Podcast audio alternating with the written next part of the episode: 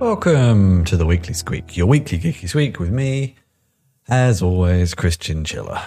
So this week, this week I have a few links for you, and then I have an interview with Daniel Foster, the product manager of Snagit. I've had a few Snagit themed bits of content over the past few months, and this is the final one of those where we dig a little bit into the development of the product, uh, where it came from, where it's going, etc., etc. This will be probably the last weekly squeak in this format. It's not necessarily going away. I'm just changing a few things moving forward, but more of that a little bit later. Let's first uh, cover my links of the week. First up, this was an article by Nicole Perlroth on Wired The Untold History of America's Zero Day Market. Um, and this was, well, it's an excerpt from a book by same author. Uh, this is How They Tell Me the World Ends.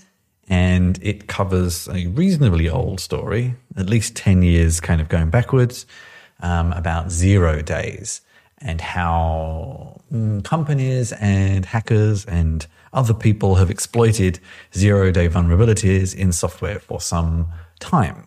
And I suppose up until relatively recently, where we've maybe companies, some companies anyway, have got a little better at uh, handling the, the process. But this is goes back a fair bit when people didn't necessarily really understand what all of this meant, I suppose, um, and goes through quite a checkered and interconnected world of companies and individuals and nefarious parties and how they made revenue out of exploiting and sometimes even creating and or creating exploits for zero days in major software. Um, yeah, it's quite fascinating. I think it could almost be a plot of a movie if it wasn't for the fact that um, it would be probably a movie of lots of people just kind of staring at screens, which is not necessarily always that interesting to represent. Um, but yeah, if the if that whole bizarre, shady world illuminates your mind, then take a look, take a read, and maybe have a read of the the, the full book, which um, actually I'm not 100. percent Oh, the cyber weapons arm race. Okay, that's kind of what it's about. And um, if that's how the world is going to end, that is an interesting end. Something a little different now. This is an article from Jason Perlow on ZDNet. Um, 48 years of Ethernet. Sort of strange one to be celebrating. I suppose it's relevant in this current year when we're all working from home a lot more. Uh, I use network cables pretty much all the time when I'm at home or in the office. I'm using one right now. Uh, but it's exceptionally old. Uh, and this article not only talks about its its birth, its birthday, but why you should use it more. Um, it's stable. It's usually a better connection. It's usually faster, uh, and if you ha- and, and actually relatively affordable to set up. Um, if you have a router that supports it, of course which is probably the, the harder thing to resolve. The actual adapter and the cable is relatively straightforward. Um, so you can get everything up to a gigabit. Oh no, even sorry, I tell a lie. 100 gigabits per second on the really high end, but generally a gigabit, which I think, I think I actually have a 10 gigabit, um, switch, but I'm not sure if I don't think that's what my internet access has.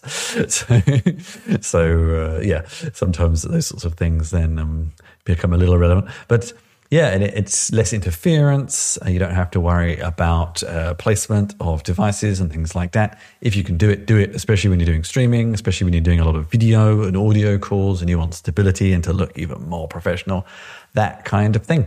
Um, so, yeah, if you need a little bit of an intro, maybe even just a little bit of reminiscing and history, then uh, take a look. Join me in the net- networked historical revolution.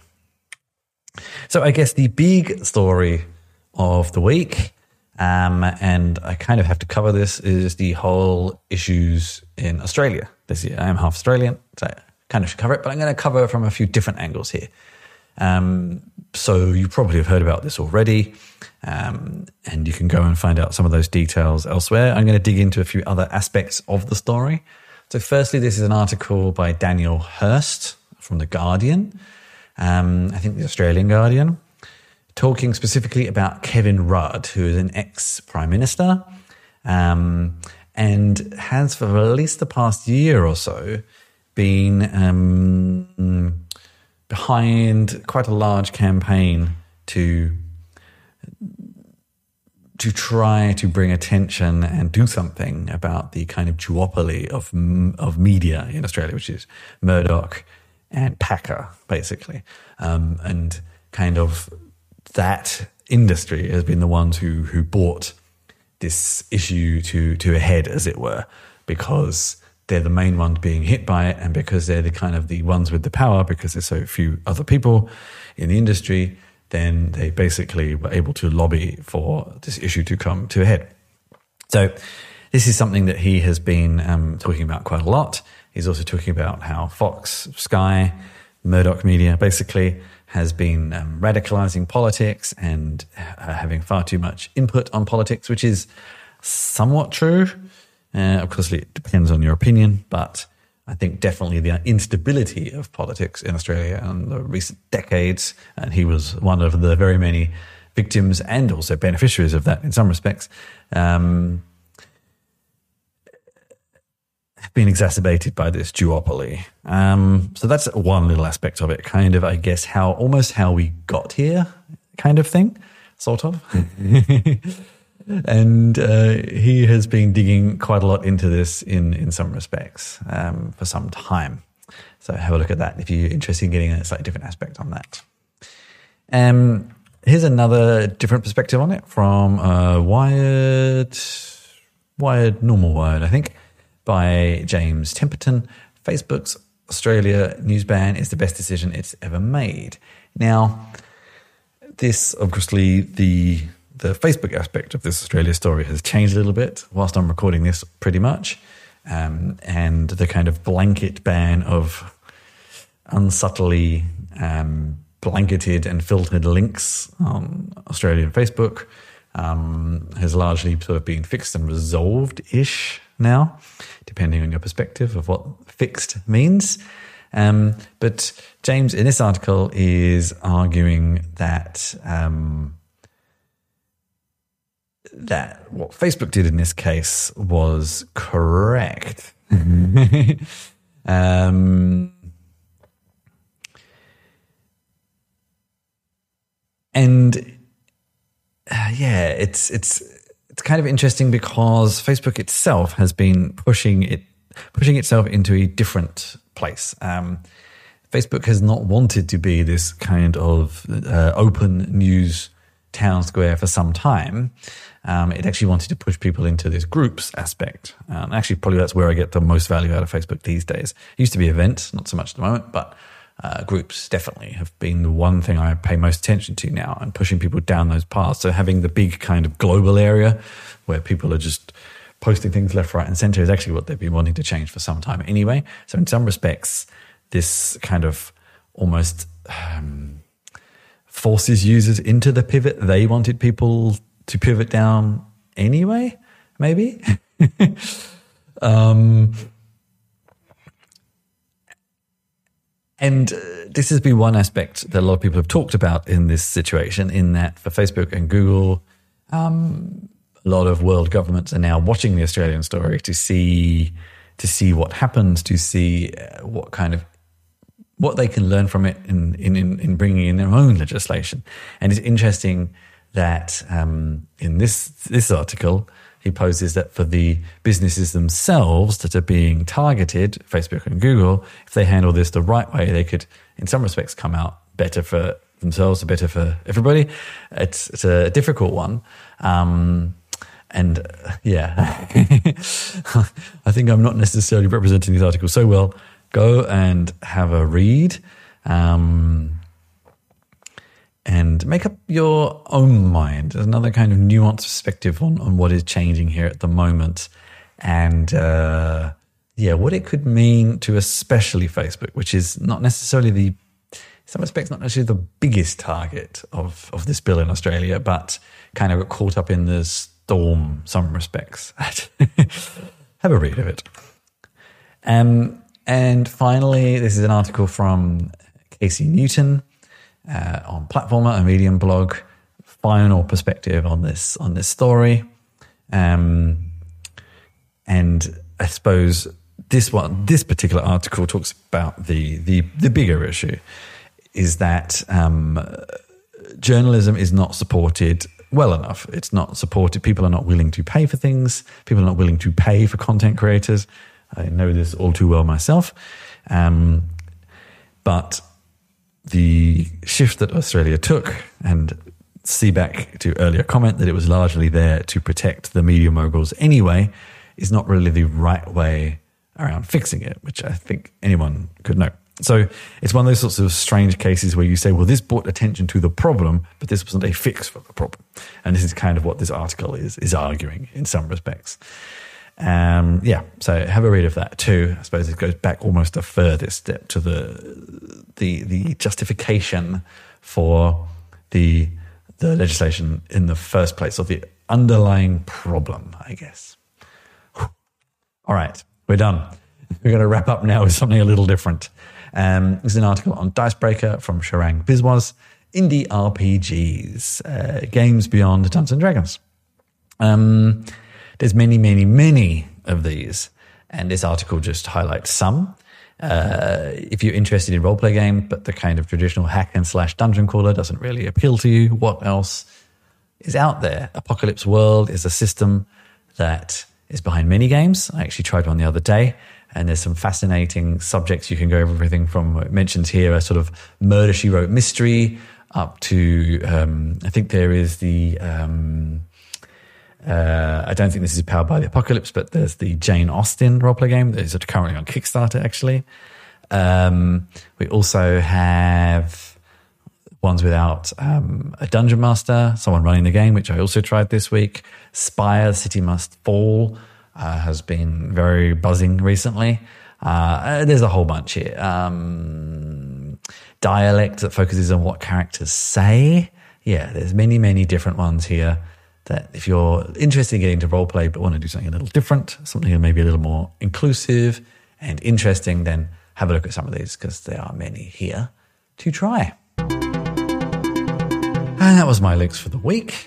And now, here's my interview with Daniel Foster of TechSmith discussing Snagit. Enjoy. Hey, all, I'm Daniel Foster. I work for uh, TechSmith, and my role there is uh, helping to head up Snagit strategy. So I get the uh, the fun and the enjoyment of talking to a lot of customers, doing research into where the market is heading, and then helping set the direction for Snagit as a product uh, among the the Tech, TechSmith portfolio of products. You actually sound like uh, the perfect person who I wanted to kind of talk to about about a, a, product like Snagit. But I'd like to go back a little bit first. I don't necessarily assume you've been with the company long enough to have been there on the whole journey of Snagit. But what was the motivation for creating it in the first place? What was the, I guess, when was it? And, and what was the problem that the company was trying to solve at the time? Yeah, I, I, I love stories, uh, and Snagit is a, has been in the market 30 years, so it actually wow. does okay. predate my time. I joined only about 13 years ago. Um, yeah, so uh, the the lore, the story that, as I understand it, is um, TechSmith actually at the time uh, was doing a lot of contract work as a software company. So they mm-hmm. were creating software for other people. They didn't have a product. And um, as if you've ever been in services, you know that that's you know that's a rat race, right? It's tough. So I think they were kind of looking for or, or uh, trying out some different things to develop a product. and Snagit was actually born out of a screen capture utility they made for themselves. Okay. And they found it useful, and they said, "I bet other people would find this useful." And honestly, the first place that it went out was on these shareware, you know, bulletin yep. boards. Yep. Yep. Yeah. So that's how it got its start. 30 years ago. So that's, hang on, I've got to think here. 91. Yeah, right around um, 91. I think it may have been developed a little before 91, but um, yeah. I think somewhere on our website, probably if you go back, there's a version history that actually has all of the different features going back to about 91. And was it always cross platform then, or is that something more recent? Much more recent. Um, yeah. So I think we were on version um, somewhere around 10 or 11 uh, when the the first Mac version came out. So that, of course, you know, introduces a lot of challenge because you're like, how do we take I don't know at the time it was 10, 15, 20 years worth of development, right? And say, how do you catch up on a new platform? Um, but I, I, feel like we we did okay. It was always tough because you have customers who are very impatient. They're like, I want all of Snagit that I enjoyed on Windows right now on Mac. Yeah. Oh, yeah. And you know, it's just well, we have to choose which aspects to build first. And then of course there's going to be some aspects that maybe you just don't build because you're like, yeah. this wasn't getting that much use anyway. Probably not smart to port that over to the Mac version. Over the years they've come really close together and now not 100% parity but i'd call it something like 95% parity. Yeah and actually it's it's it's not even uh, it's actually differences. It's not like one loses things and one gains things. They have differences. Um, Mostly, yes. Yeah at least you didn't have to go through the whole um, uh, Mac, classic Mac OS to OS 10 transition, I suppose, that timeline. So that's good. um, so I do remember those days. So I'm guessing back in the very early days, it was primarily used for creating uh, screenshots for print documentation, or was there still, there would still be a little bit of, um, kind of uh, software based documentation then, but I guess a lot of print. Yeah, certainly a lot of print. I think a lot of the claim to fame of, of Snagit early on was that you got really nice high resolution screenshots. Yeah. You know, it wasn't being kind of um, blurred or, or munged as it, it was, uh, you know, scaled. So that was that was key, and and really it was the folks in these communities, these online bulletin boards. A lot of them were folks that were creating documentation for their own company, mm-hmm. and that's kind of how it spread initially. Um, yeah, it's actually funny you mentioned that because one of my first uh, kind of proper jobs was uh, working in tech support for Mac tech support um, back in mm, late nineties to early two thousands, mostly in design agencies, print agencies, magazine publishers, and I do remember the nightmare constantly of high resolution images for uh, print uh, using Quark and InDesign and things like that. And it still gives me palpitations today when I see in print and pixelated images and you're just like, oh, come on, really? Still in 2021? yeah, that's for sure. Yeah. And, and I think IT, those, you know, and as people started to go back and forth, often by email early on, right? There weren't mm. sort of these internal platforms so much. And then IM became a thing. People would IM at work. Um, and so those those screenshots started to become part of the normal, just everyday back and forth.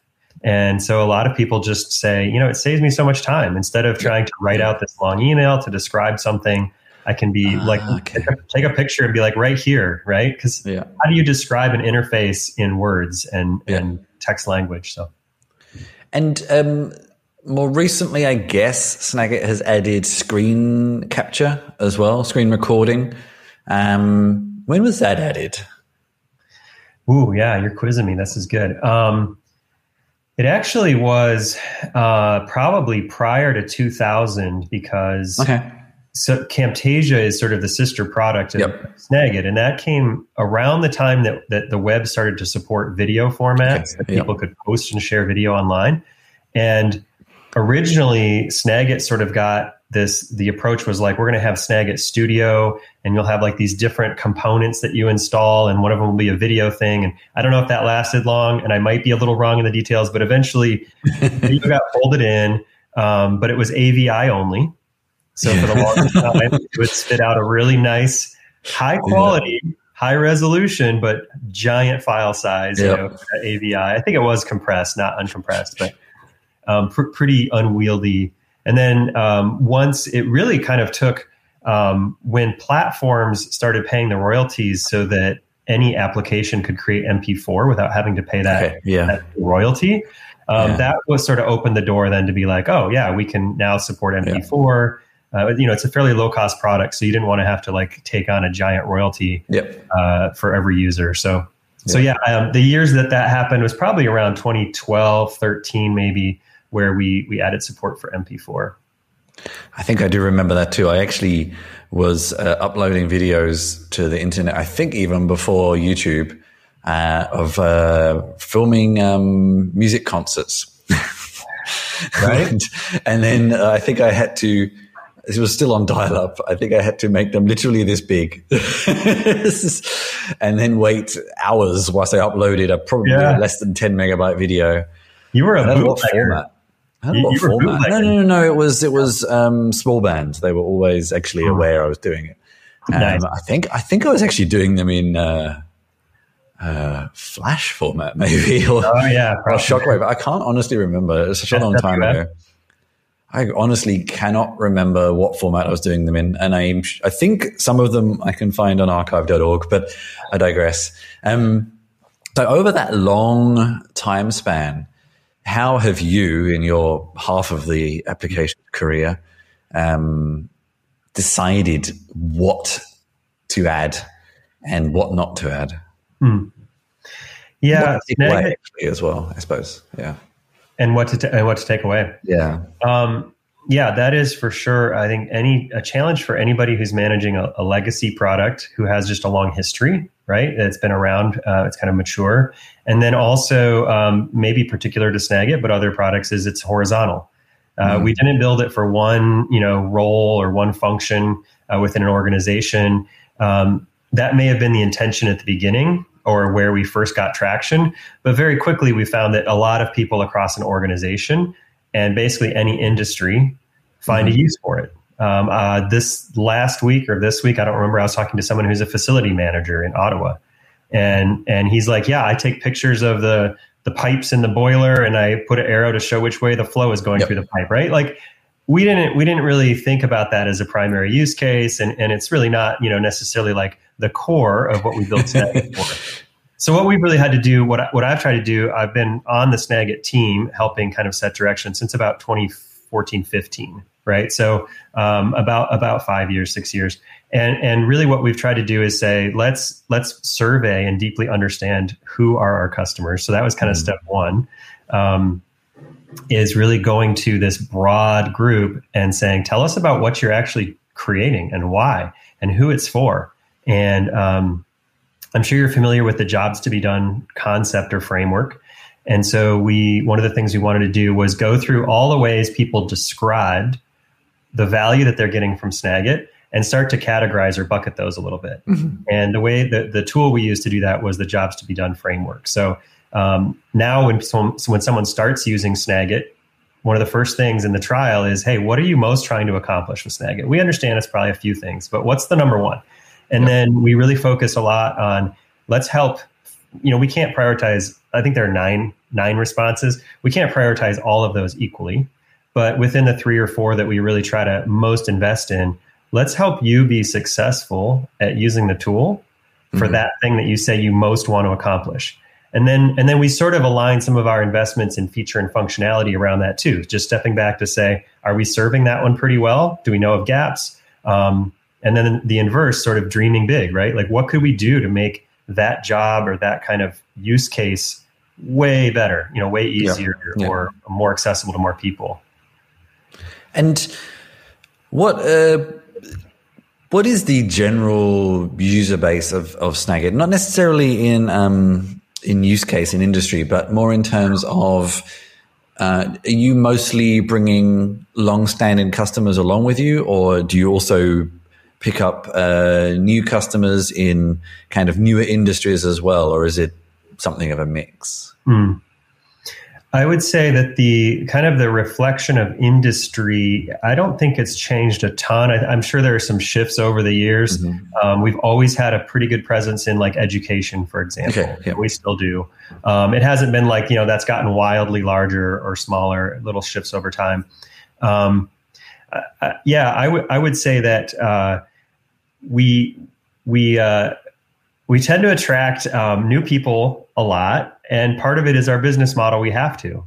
So if you think about a perpetual license, right? It's not a subscription product. Yeah, yeah.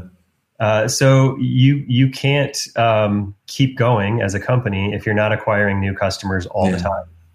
Yeah. And and so we do have a subscription product, if you will. It's it's called a maintenance agreement. And so as we've made that available, more and more customers are like, yeah, that's great. I don't have to think about do I want this upgrade? You know, do I have to pay for every upgrade? They just now pay an annual fee for maintenance. And so that's kind of subscription ish. Mm. Um, but but yeah, the business model says we have to find new people. We have to find new customers all the time. Um, one of the areas that we've delved more deeply into in the past few years is is folks who, who are creating formal documentation so we've built up some functionality that simply doesn't exist in other tools that mm-hmm. um, that do screen captures. So one of them uh, lets you take uh, an interface and basically create like an abstract version of yep. it. Yep. Um, we call it the Simplify tool. The concept is SUI or Simplified User Interface Graphics. And that's something that Snagit has. You can do it in, in an Illustrator or yep. GIMP or yep. some other tool. Yep. But we've actually got like custom, you know, specific specialized tool just to create this effect because people who create a lot of documentation and deal with a lot of images, as soon as their interface changes of their product that they're documenting, then they have to go back and change those screenshots again. Yep. So, you know, Yep. we saw that need. We said, hey, look, we could really drive in a little bit deeper for this group and solve this this difficult problem for them. And so that's that's what we did within the tool. Yep. And actually, just as an aside, um, we did cover that in great detail with one of your other um, employees um, on the Write the Docs podcast. This is the last episode. I will put the link in the show notes. Nice. Yeah, I yeah. turn up yeah. about halfway through it because I had something else before. yeah, and I just think that's a that's an example, right? Yeah. Um, what happened? Sort of the story behind that is we saw our own our own content creators were trying to create this effect, right? Mm. Yeah. And they were like, you know, it's really difficult at the time. One of the big pain points for us was we're we're supporting the same product on two platforms, like we talked about, Mac and Windows. They're not they're not identical. And we went through a phase where we literally had two copies of all of our documentation, one for the Mac product and one for Windows. And you can imagine, you know, and then multiply that times how many languages you're supporting. yeah. Okay. Yeah. You know, for us, Yeah. the number was small back then, maybe three, but still, Yeah. that's a lot. So, so this simplify effect really was something that our own creators were like wanting to use in different ways, and so we said, let's let's go out and see if others are wanting this too. And it turns out, yeah, there were a lot of you know a lot of Yeah. people were ready for it. So. Yeah.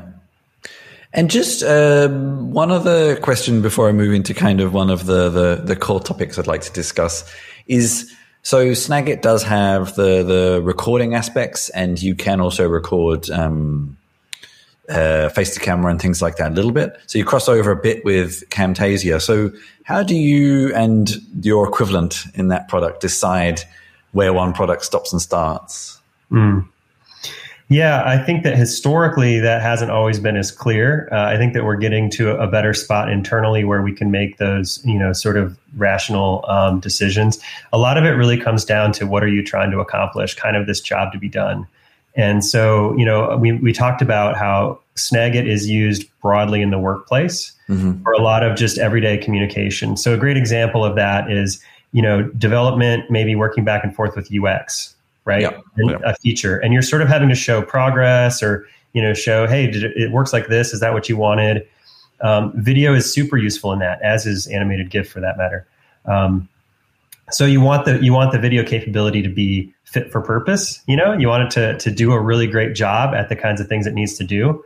Um, we don't need to make Snagit video do everything that Camtasia um, can do because that's actually like a a, a, a false you know uh, dead end for us because Mm. one of the things people love about Snagit is that when as soon as I'm done recording what I'm saying or showing, I hit stop, I hit share, and it goes up and it's ready to view because there there isn't a multi-track editor. There Yeah. not like all of this post production Yep. capability.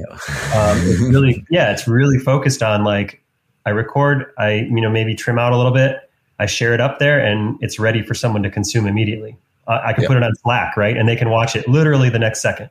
Yeah. So, Yeah. um, so yeah, we just stay focused on like what is what are the main use cases, what is most optimal for that, and we may add some things that uh, that do overlap with Camtasia here and there, but the whole goal is let's make it really streamlined for what you know what it's intended to accomplish. And I will say, especially, um, we're coming now, I think, to where Snagit does overlap with some other tools. But one feature that I've definitely not found as usable anywhere else is editing animated GIFs. I can tell you the only other tool I have access to that lets me do that is Photoshop. And editing animated GIFs in Photoshop is incredibly tedious. So it's basically frame by frame, cutting frames out and things like that, which is Yeah. quite tedious. Um, and actually, is really intensive on the processor, which is weird. But oh, that is weird. Yeah, yeah. so that is quite. That's actually something I use Snagit for probably the most is making animated GIFs. where where do most of your GIFs end up? Where do you share them in the end? Bits and pieces of documentation. Um, I think this gets into a broader discussion, which I've had with a few people of. Uh, sometimes why do you need an animated GIF? Would just mm-hmm. a still image do? Uh, would a video be better, et cetera, et cetera? I think it's often, um, if it's quite short, but having something um, um, dynamic would be a better illustration, uh, mm-hmm. and a video would probably be too much overhead. Um, an animated GIF is useful for that. Like, click here, this thing opens, click that, mm-hmm. that kind of thing. Um, yeah. Yeah, for sure. Um, Anytime you get into audio, it's the complexity goes way up, right? Because you got yeah, think, yeah. What is my environment I'm recording in? Is my mic decent? And then I'm trimming and cutting video and audio, and I got to make sure they line up. And you know, it's just the complexity goes up. Trust me, I know these uh, these, yeah, yeah. all too well. So yes. I'm telling you, right? Yeah, I'm, I'm, I'm currently using the second recording I've made with a new camera, and I'm still sort of like, oh, I don't know this yeah. are, you, are you suggesting that we should just do this as a GIF, this whole interview? I think that would lose a lot of information. Okay, It'd be so much easier to edit, though. Well, maybe. um, so something we started touching on is back when Snagit began, you probably had very few competitors in the field, but um, there have been more and more emerging. And actually probably some of the the biggest competitors you have are now the operating systems themselves. Hmm. Um, Windows is catching up a little bit, but Mac OS has developed some pretty good screenshotting tools for at least the past few years. Um, and Apple is often infamous for Sherlocking other yeah. other people's business models, uh, as it's called. Um, so how, yeah, how do you, I suppose, a, keep up with that competitor, which is a very hard one to compete with. Um, and B, kind of then decide what you can add on top of that that keeps you uh, worth paying for. Mm. Yeah. Uh, so I think there's a few ways to tackle that. Um, one of the things we think about is these these OSs, you know, and, and any any vendor who's like got a broader offering and then sort of mm. screen capture, video editing, uh, image editing is one small part of that. Um, what is it that they're probably not going to do? Yeah. What is it that is very unlikely? I mean, we over you could argue that we overlap with Photoshop to some degree, True. right? Yeah. For yeah. some for some kinds of things you might need to do. Um, but Photoshop is not going to put in a, a simplify tool, yep. right? Like we have. And so uh, that that's one of the areas. And I think when you have a very um, kind of general basic uh, offering like built-in markup tools inside of the OS. Um, we have certainly spent some time feeling threatened by it over in the past. Me, personally, when I was new in this role, I was just like, yeah. "Oh my gosh, you know, like, are, are, is this going to be an existential threat to to Snag?" Yeah. Um, it just hasn't worked out that way.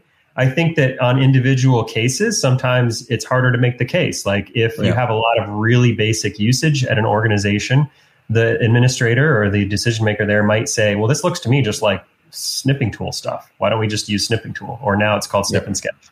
Um. So we have to be, you know, we have to be ready to kind of make the case for like who needs more and why. And so we've gotten better at that. Um, but I just think on the kind of the existential question, um, the flip of it, of course, is that the more these kinds of tools uh, become ubiquitous, the more participation there is in creating mm-hmm. visuals at work. And mm-hmm. that also has a rising tide floats all boats kind of effect. You know, um, we we do see a lot of people who say, "Well, what I used to use before Snagit was Snip or Snip snipping tool." Everyone calls it Snippet right? they don't actually know what the name is. Yeah, I recently discovered that Microsoft is going through some kind of redevelopment of that, and yeah. yeah. yeah.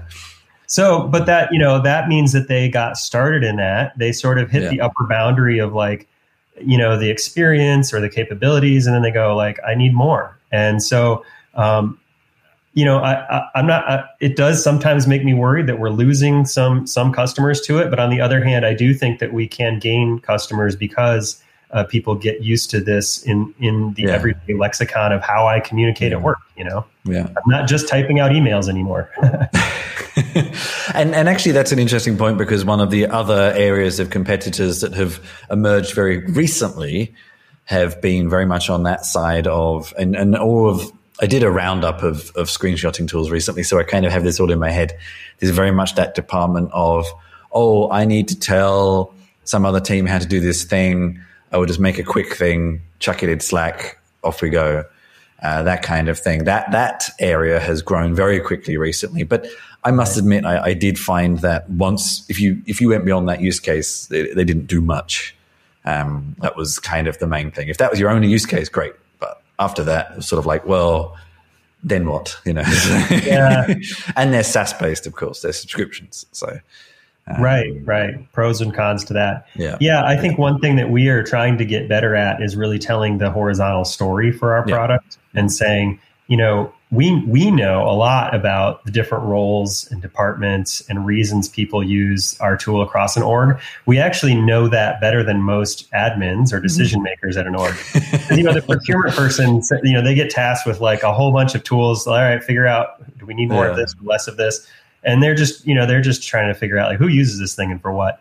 Um, so yeah, it's kind of on us to really uh, help educate and say and inform and say here's how people are at your organization are actually using it. And it's some pretty cool stuff. And think about the business value that you're getting out of that in terms of cost savings, less rework, you know, uh, fewer people talking past each other and just, you know, yep. going round and round. So there, there's a lot to talk about there in terms of economic benefit.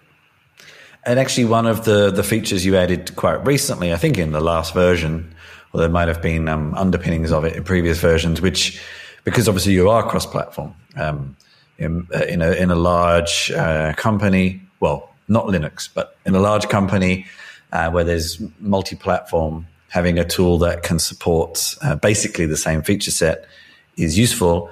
And you've added that aspect of, um, uh, I'm going to call it styles. I don't think that's what you call it, but, um, you know, to have a consistent palette for the elements you use and things like that. And that's actually something I've often found lacking, mm. even when I have just gone to the macOS default, or in the past, I actually used to use Skitch a lot from um, Evernote, which I don't think they even maintain anymore. And I would often forget now, what color did I make an arrow last time? You know, and things like that. So you, that's uh, actually something you've added quite recently. And was that some of the reasoning behind that feature, or were there other reasonings? Um, there was a little bit of the. Um, excuse me, I'm going to cough. It's all right. Sorry Thank you very that. much for having a mute button. That's very nice of you. yeah. Yeah. Hopefully it's not an ongoing tickle. So, uh, yeah, to answer your question about, we call them themes.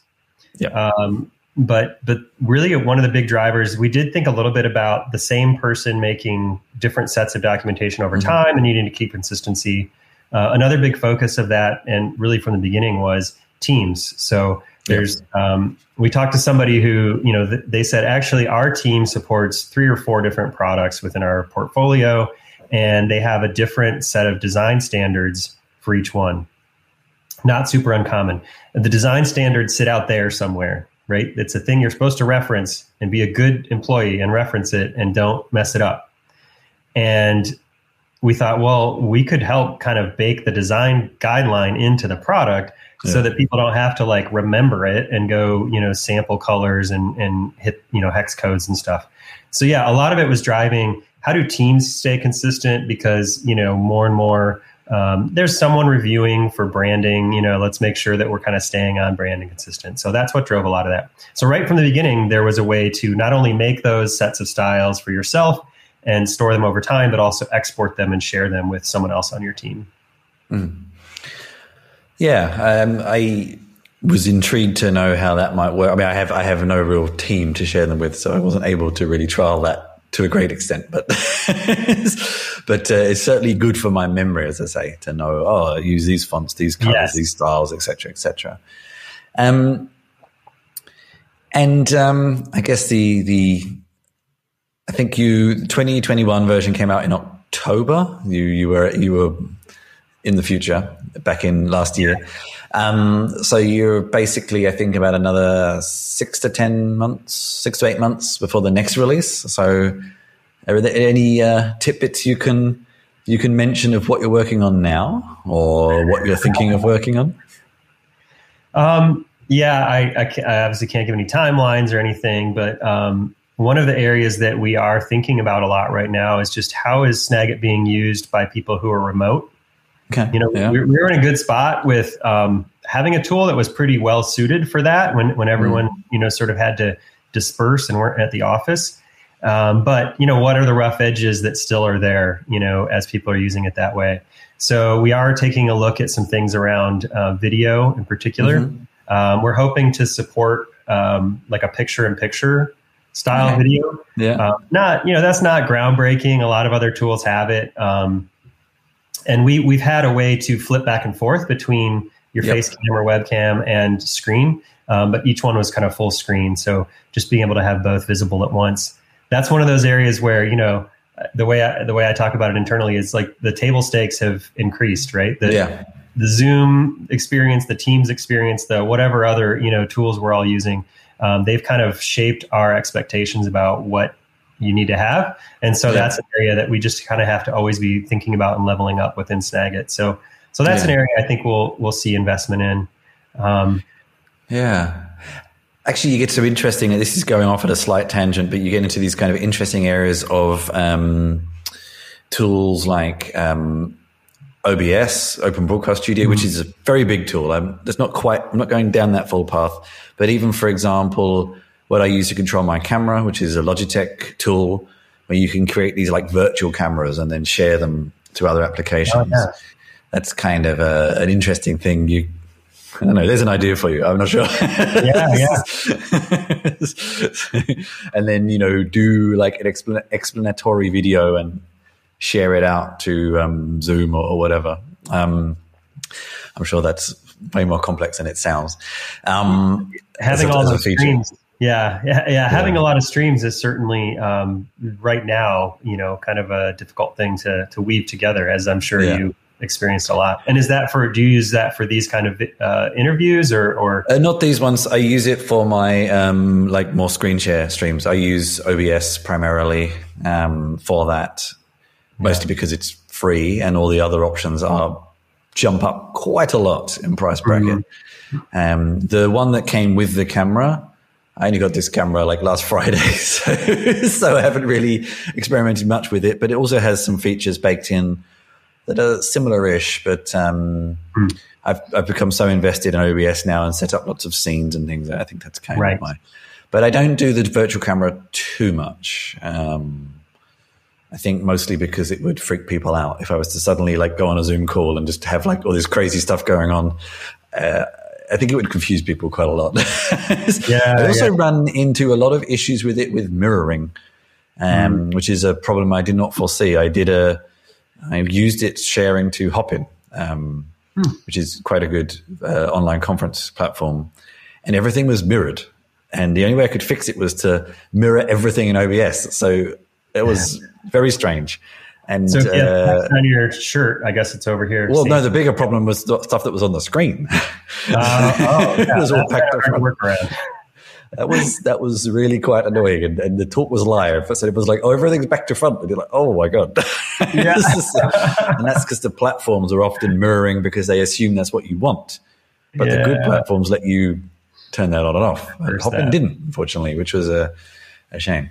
Anyway, um, so, just to, to, wrap up a couple of questions there. Um, there's a lot of uh, quite cool features. I think I've mentioned one of my favorites. Actually, one of the others I really like is that smart identifier to be able to move like mouse pointers out and things like that. But what's what's your favorite feature? And what do you think generally is one of the favorite features from the, the user base as a whole? Hmm. Oh yeah, Ooh, you got some good questions here. Uh, I think that I tend to to uh, really like when I'm. So one one of the things that that used to bother me a lot with Snagit, and we've been able to help overcome, uh, is when I would have two or three screenshots, and I needed a quick way to share them to somebody. Right. Yeah. So for me, often I'm working with, in data. Um, it could be a quick how-to, you know, do this, then do this, then do this, and there are each mm-hmm. three screens. Um, previously, it would be like I could I could share out one PNG, two PNG, three PNG, and you had to like figure out how to put them together. Uh, there was one way to make like a really big PNG and drag them all onto the canvas and just kind of move them around. Um, but we, we've introduced this concept of templates, yep. and so those kind of give you a preset layout. So I find myself using sometimes the the nice looking designed ones um, but other times, you know, just a really basic one to kind of say image one, some text yep. to explain what it is, image two, a little text, and then image three and some text. And then I can share that out quickly. So so that's one that, that I tend to, to use more than I thought I would. Um, one of the favorites, um, it's always fun when you're, you know, training a group of people on Snagit or kind of demoing and there's always somebody who's been using it forever, but they're but they're like, I never knew that was in here. And honestly, it, it, it, it's a feature that's been around for a long time, but I still get this reaction is the step tool. So it puts like yeah. every time you click, it adds an incremented number. So, you know, step one looks like a little circle with a one in it. And then you click again and you get a two, you click again and you get a three. Um, It's, yeah. it's kind of revolutionary for people who haven't seen it. Um, for those who, you know, have been using it for the last five or eight years or however long it's been in there, they're like, yeah, okay. But um, yeah, it, and the reason the reason why is it just saves you time And again um, taking what's a raw screenshot that doesn't actually explain anything. I mean, it kind of does because it's like a picture's worth a thousand words, right? We all get that.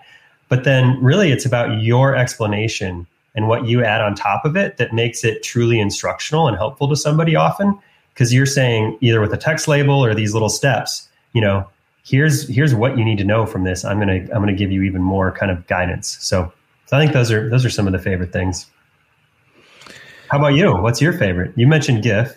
Yeah, the animated GIFs and the um, extracting, the smart extract, I have found yes. useful at times. Um, yeah, that's the also um, the I think the um, the region detection mm. when you want to capture a region is actually better than the operating system one as well. Yeah. like, uh, for example, if I want to capture something in the browser, you can actually capture it without the browser Chrome, things like that. Right. Just which is actually, I find uh, quite useful because it saves you an extra step of cropping it. That's something actually I find probably the, the most useful. And sometimes the fixed region, um, especially um, with video or with animated GIFs and video, because you want to have um, a standard frame size for 720p or, or something like that. And you can do that and then just make sure everything fits in that bit on the screen. So things like that are actually, I find mostly quite useful, I think. Um, a lot of the steps and things like that, I don't produce that kind of content. So I've mm. never had massive need for those, but those are the, yeah, the ones that I generally find most useful. Um, I really want to get more into the simplified user interface aspects but I think I tend to work with interfaces that are very messy. and, and, every time I've ever tried it, it's just like it, it, there's too much kind of mm-hmm. covered, and I, I, haven't. I'm I'm about to embark on a, a new project that we may. Mm. Um, but it's also a web-based SaaS product, so we're probably going down the um, the automated screenshot generation path, which is a whole other world. right. Um, but uh, it's an engineering company, so you always have the resources who can help you build that kind of stuff. So, right, right. You know, right. and that's a whole other thing. Like those options are out there, but you need someone who basically understands end-to-end testing workflows and things like that. That's right. Quite Create a robot to do it. Yeah, exactly. Yeah, yeah, and actually, one of the well, one of the popular frameworks for doing that is called Robots. so, there you go, a, a Python framework. So, yeah. Actually, one other quick thing I just wanted to cover, which we were kind of leading on to, but I, then I got uh, distracted, was um, you were talking about this kind of remote uh, collaboration. And um, TechSmith does actually have these um, online services as well. I think um, Screencast.com Screencast. or Screencast.com and a few others. And uh, yeah, I'm wondering if like you can do the share to them, but yeah, are you thinking of maybe taking those further down that path as well to almost have like a rudimentary kind of image sharing version control or something? I don't know. One of, so yeah, screencast.com has been around for a number of years. It um, you can upload image, video, and GIF yeah. to it. It supports those formats, and then just share a link, and someone can see it right yeah. there, embedded on a view page. Um, we have a newer uh, offering called Knowmia with a K, okay. as in to know something. Um, and it's really geared right now for for kind of higher education. But okay, one of the ways that we've been using it internally during the pandemic is is pretty cool. Um, our CEO loves this use case because she uses it with the the um, the senior leadership team a lot. Which is um, instead of just starting a meeting and doing a lot of information share, it's I'm going to make a video that walks through the information share. So here's my deck, here's my idea mm-hmm. I'm proposing, or here's the research that I've done and sort of put together this information.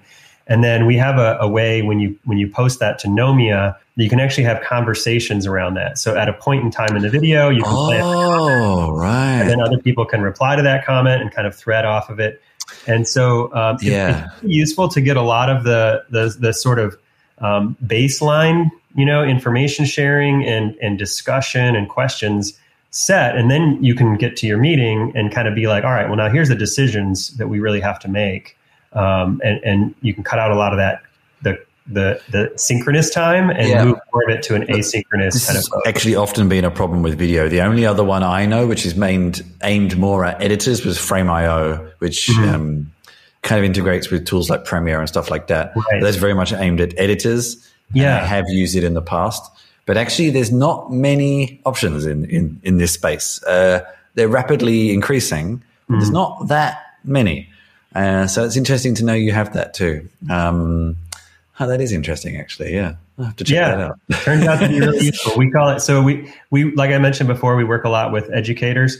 And yeah. there's this notion of the flipped classroom that has really gone, yeah. you know, probably mm. eight years ago now. It was really big. Um, and there's, it's still used.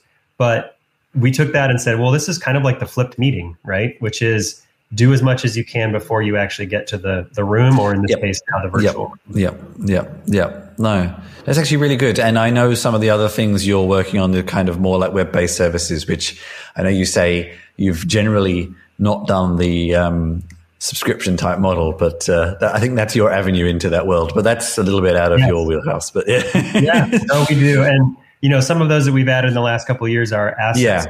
yeah. for Camtasia like, Snagit. I did do a little bit of um, a, uh, a test run of Audiate, which was for oh, nice. um, audio transcription, which is something I go through periods of using when I remember to transcribe podcasts. Unfortunately, yeah, nothing is still quite accurate enough. it's it's and also after I don't want a transcription, I want a summary, and there's nothing that really does that better than a human, unfortunately. No, I agree. There's uh, there's yeah. I feel like a need for both, right? It's nice to have the full text searchable, yeah. but if you're just trying to skim or sort of use it as an alternate way to consume the content, you really want to have that compacted yeah. summary. All right. Anything, just last words you want to make sure is mentioned or covered before we wrap up? Uh, with you know, just to let people know if they're new to Snagit, um, I'm not I'm not on the sales team, but I'll just uh, let you know that it's a it's a free trial product. So yep. uh, if if what you're hearing today is like, oh, that's pretty interesting, you want to check it out, we're we're all about like you need to just experience it, decide if if it's for you, and so um, our site has like a 30 day free trial you can download, no credit card required, and then we give a bunch of um, supporting content for free and actually free tech support when you're in the trial. So it's just like we just want to help you be successful. So um, and then I don't know if we'll have my contact information, but you can always find me on LinkedIn. Um, I love to connect with people. Um, if you're a, a, user or customer of of Snagit and you want to give feedback on it, I always love those conversations too. So people are welcome to, to contact me. That was my interview with Daniel Foster of TechSmith. All right, now before we get into my big changes, just a couple of small updates from me. So, what have I been up to? Yes, uh, hands on on Monday, I looked at Mermaid, which is a JavaScript based diagramming tool that uses sort of varieties of Markdown to create images. I had a look at that. It's quite interesting. If that uh, grabs your attention, then go and have a look. And also, um, I finally wrote up actually a very popular episode from early, almost a year ago, with uh, Karthik, Karthik, Karthik, Karthik when we talked about why development teams should play role play games. last year on the podcast, I finally wrote it up into a blog post, which is on DZone at the moment. And you can also find part two of uh, Alone Against the Darkness on the solo adventure. Part three will be coming this Friday, final part. I'm doing a test recording of a new stream today. Uh, we also recorded the first episode of the Ethics and Open Source podcast last night. Um, and I feel like there's some other things in there somewhere, but that'll do for now. So, Weekly Squeak, what is happening? I'll come back to. So, what is going to be happening with the Weekly Squeak is a couple of different things. And when they happen exactly will vary a little bit. The links roundup, the weekly squeak kind of part, I suppose, of the of the, the quote unquote show at the moment, will become, uh, for the time being, purely newsletter based. Um, there will be, if you're subscribed to the general newsletter, that will continue pretty much as it is, with basically the links here, hopefully with a bit more opinion on my part thrown into that.